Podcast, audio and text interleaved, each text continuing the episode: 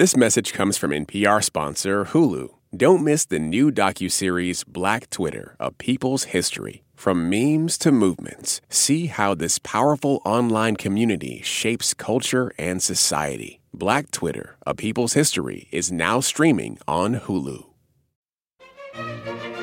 Coming up, dinosaurs, the art of throwing stuff around, and our burning questions answered. I'm Emma Choi, and this is Everyone and Their Mom.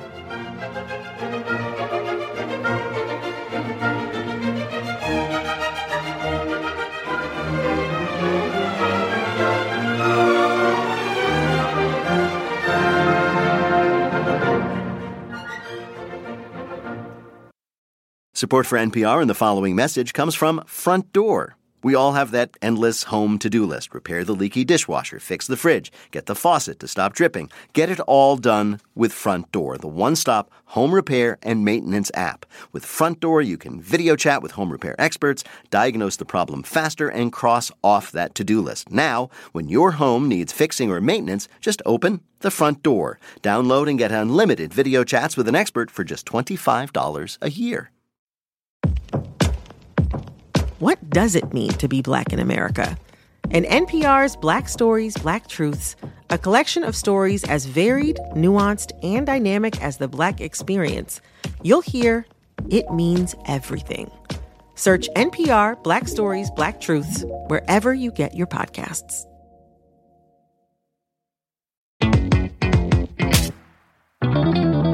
Welcome to Everyone and Their Mom, a weekly show from Wait Wait Don't Tell Me. I'm your host, Emma Choi. This is a show where we dig deeper into Wait Wait stories we love. It's a magical, chaotic world where anything can happen, and I'm talking anything. Each week, I'll be joined by a different panelist and meet a bunch of geniuses and weirdos you're gonna love. Today, my co host is comedian, beloved Wait Wait panelist, and someone who I once dreamed I shared custody of my dog with. It's Adam Burke. Hi, Adam. Hi, Emma. So, Adam, it's spring break season, and this week we came across a story that made me feel great about spending my spring break at my parents' house. Because get this, according to some scientists, spring break killed all the dinosaurs. Hmm. Yeah, it sounds weird. Let me explain. We finally know the answer to the question we have all wanted to know. What season did the dinosaurs get wiped out? Well, Adam, they died in spring. Okay, so everyone knows that millions of years ago, about 66 million years ago for being precise, a giant asteroid came down from space and hit the Earth, and then bam, no more dinosaurs. But for a long time, the question was why did smaller reptiles, mammals, and birds survive the asteroid initial impact while the dinosaurs didn't, right? Well, after analyzing a bunch of crusty bones and science things, I don't know how it works, scientists have finally figured out that the answer has to do with seasons. The timing of the Yucatan impact during a particular sensitive stage of biological life cycles will help to explain why some organisms, such as most dinosaurs, died out, while others survived. Crazy. Apparently, the asteroid hit in the beginning of spring for the northern hemisphere, which, as we all know from the movie Bambi, is a time where many animals are mostly staying inside, taking care of their babies, getting out of the long animal nap of hibernation.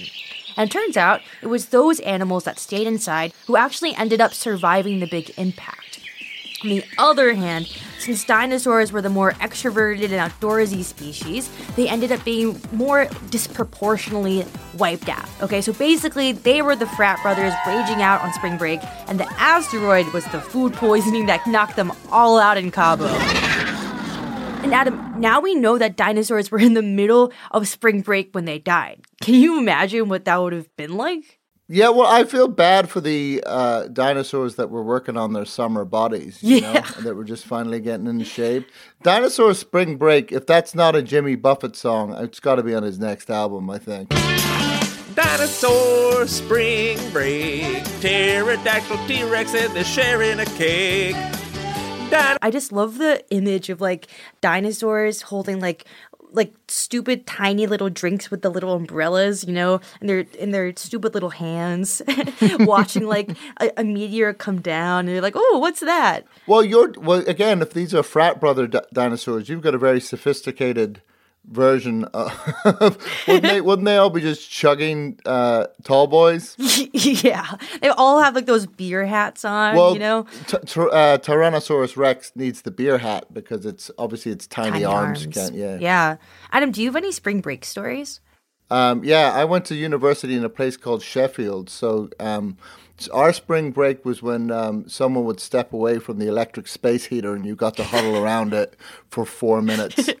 I'm trying to imagine the moment that like the animals came out of their homes and then they're like, what the hell? Because everything's different, you know? What do you think that moment was like?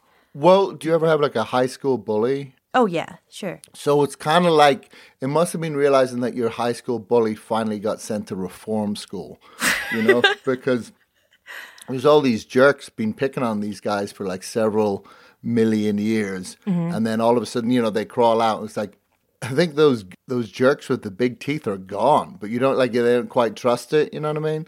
Yeah. You think there was like a big mammal party? I think so, but I think it would have been very short lived because they would have stepped out, and I think first they would have noticed no more dinosaurs, great, and then they would have noticed nuclear winter. Oh no! it's a kind of a double edged sword. Yeah, but they're the they're you know the mammals are the ones with fur and stuff, so they're the ones they're prepped for nuclear winter. The, True. The mammals are essentially the Midwesterners of the entire globe at that point. It's like, yeah, put on a jacket. yeah, yeah, yeah, absolutely. Three blind mice.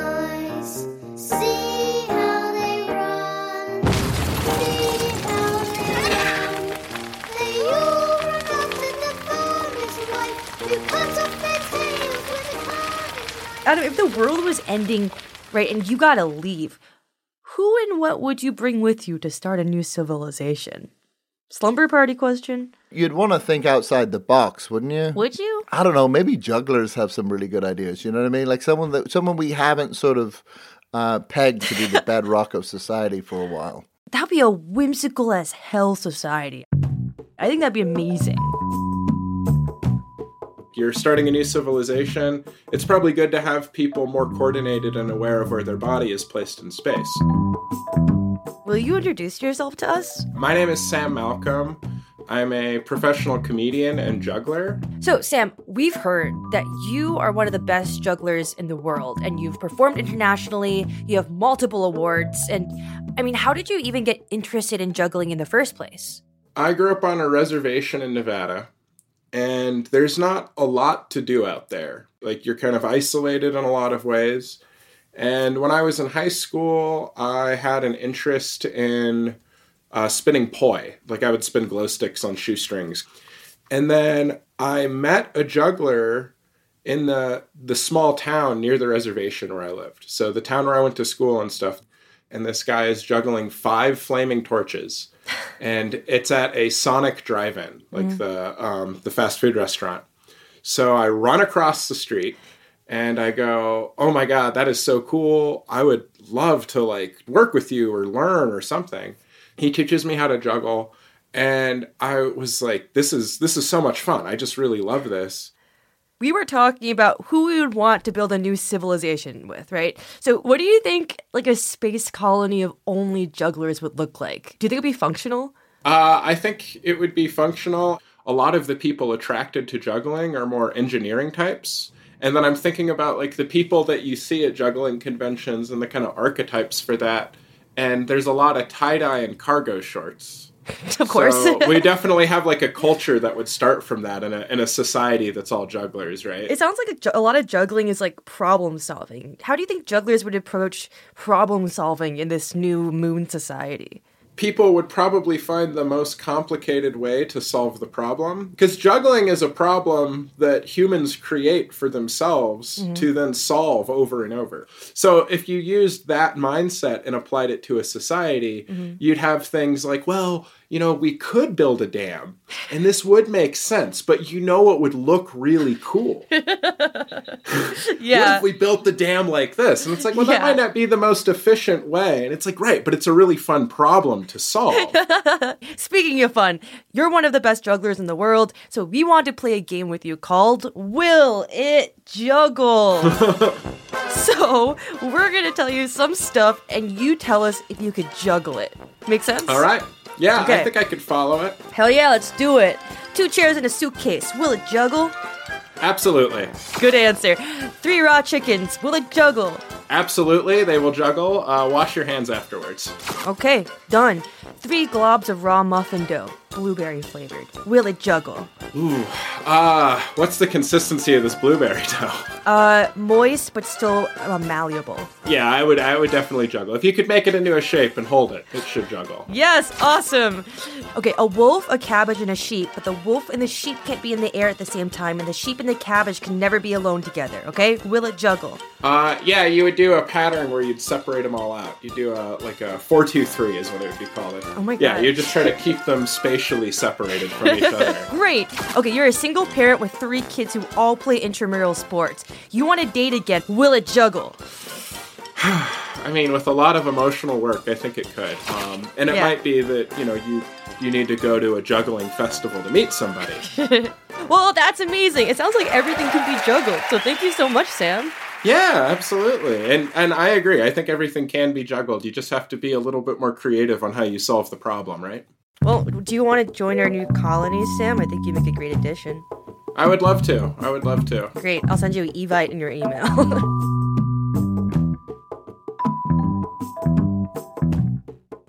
This message comes from Apple Card. You earn up to 3% daily cash on every purchase. That's 3% on products at Apple, 2% on all other Apple Card with Apple Pay purchases, and 1% on anything you buy with your titanium Apple Card or virtual card number.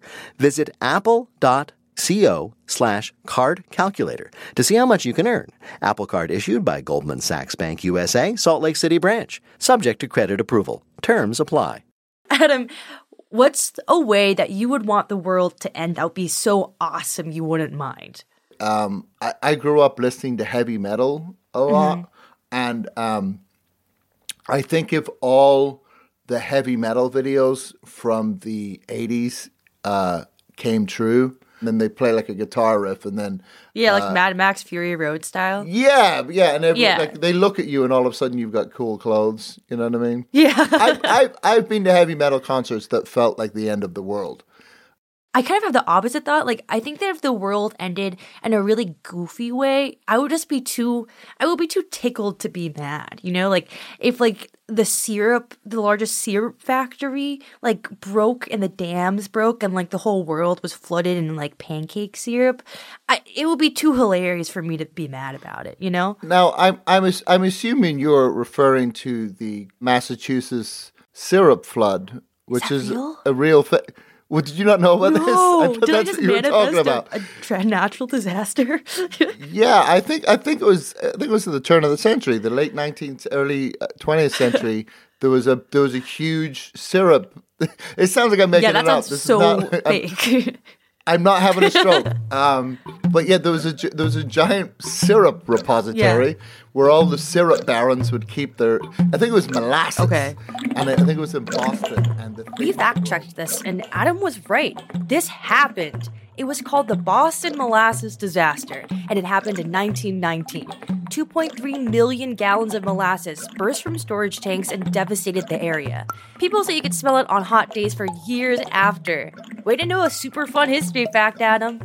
Emma, if you happen to talk to a paleontologist, Mm-hmm. um, I, I want to know. Apparently, they don't know whether there was more oxygen back when dinosaurs are alive. So, so some people think there was more oxygen, some people think there was less oxygen, and I just want to know if dinosaurs, if Jurassic Park was real, would they Uh-huh. all be asthmatics? Because I think that would be funny. Okay. Yes, that's a good question. I'll definitely write it down. So, like, you know, like teachers are supposed to say, like, there's no stupid questions, but uh, that was a stupid question. I'm kidding, I'm kidding. My name is Jingmai O'Connor, and I am the Associate Curator of Fossil Reptiles at the Field Museum of Natural History in Chicago. What do you think is the stereotype of a paleontologist? An old white guy wearing khaki or, you know, like some kind of nerdy button up shirt, t shirt, button up t shirts. You know what I mean? That's like, that's what paleontologists wear. Yeah. And uh, honestly, the stereotype is pr- it holds pretty true. One of the reasons I was able to break that mold is because I went to China, where they do not care at all what I did or what I looked like. They only cared about bottom line productivity.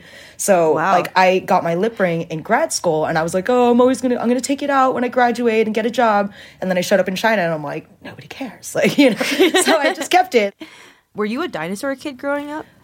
No. uh, like I, but I'm like literally the only paleontologist who was not a dinosaur kid growing oh my up. God. literally all of them are dinosaur kids. Like they're all like, Yeah. here's a picture of me holding a dinosaur at the age of three or five.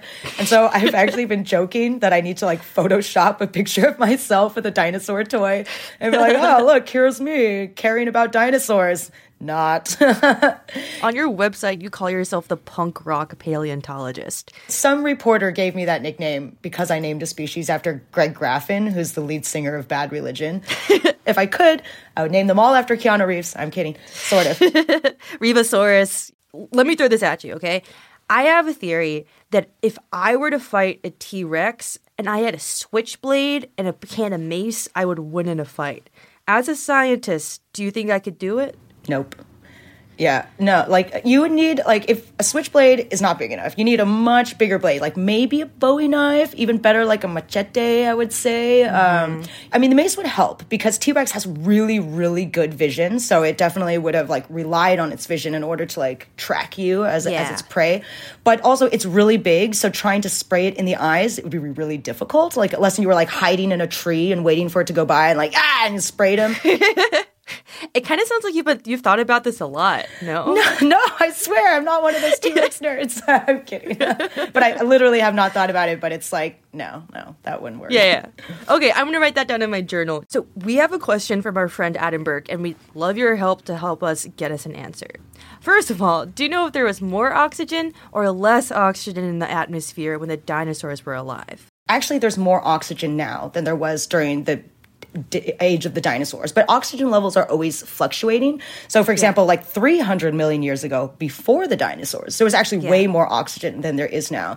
But during the age of the dinosaurs, there was less. Seeing that there was less than now comparatively, if there were to be a Jurassic Park S situation today, would those dinosaurs have asthma? So asthma is uh, like just a constriction of your airways. It has nothing to do with oxygen levels. It just means that your throat's all like clenched together and you can't actually breathe in air. Period. And actually, I looked it up because I was like, "Do dinosaurs get asthma?" And by "do dinosaurs," I mean "do birds get asthma?" And I did find evidence that there is like some asthmatic thing that affects at least this one species of parrots. It doesn't seem to be very widespread though. But uh, yeah, so I think dinosaurs would be fine with the higher oxygen levels. They'd probably like it even better. It'd probably be pretty dangerous for us. Yeah. I mean, paleontologists work on all sorts of crazy shit like dinosaur farts and dinosaur poop, but I have never heard of anybody studying dinosaur asthma. Hey, you could be the first. Ah. Science is amazing. And you're amazing. So thank you so much for talking to us about this stuff. I learned so much. Yeah, no, no problem. Thank you so much for having me.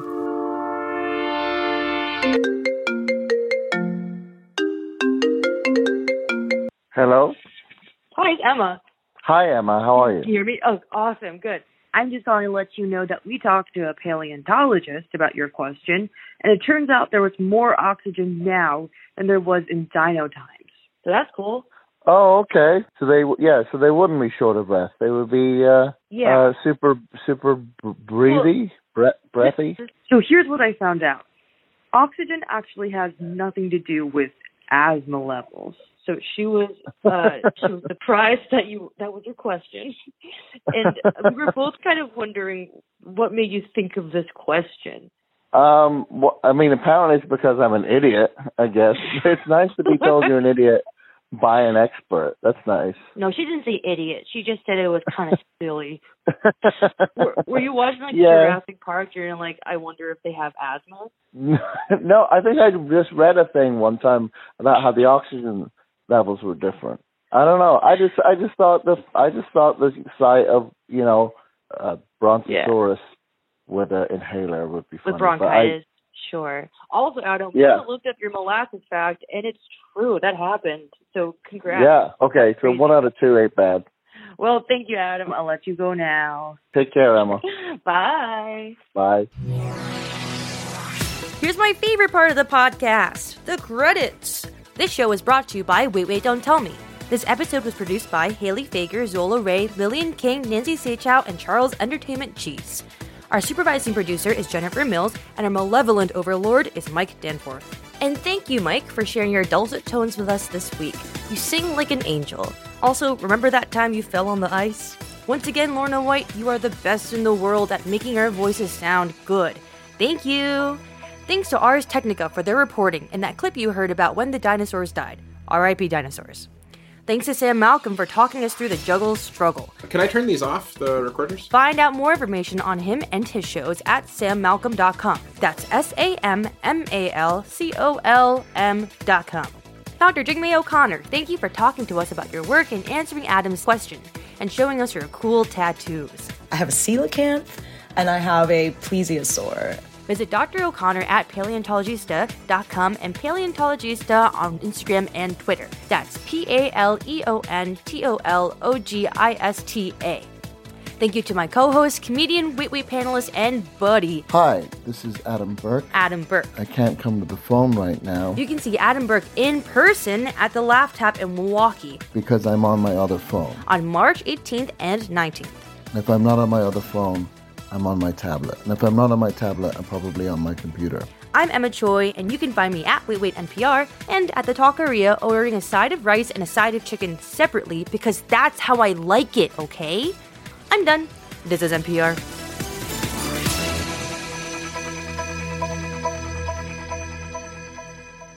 Or I might be on my e reader. Anyway, leave a message, and once I'm off all those other devices, I might check this phone. This message comes from NPR sponsor Vuori, a new perspective on performance apparel. Clothing designed with premium fabrics, built to move in, styled for life. For 20% off your first purchase, go to vuori.com slash NPR. This message comes from NPR sponsor Rosetta Stone, an expert in language learning for 30 years. Right now, NPR listeners can get Rosetta Stone's lifetime membership to 25 different languages for 50% off. Learn more at rosettastone.com slash NPR. In this country, some truths aren't self evident. In NPR's Black Stories, Black Truths, a collection of stories as wide ranging and real as the people who tell them, we celebrate the Black experience for all its soul and richness. Search NPR Black Stories, Black Truths wherever you get podcasts.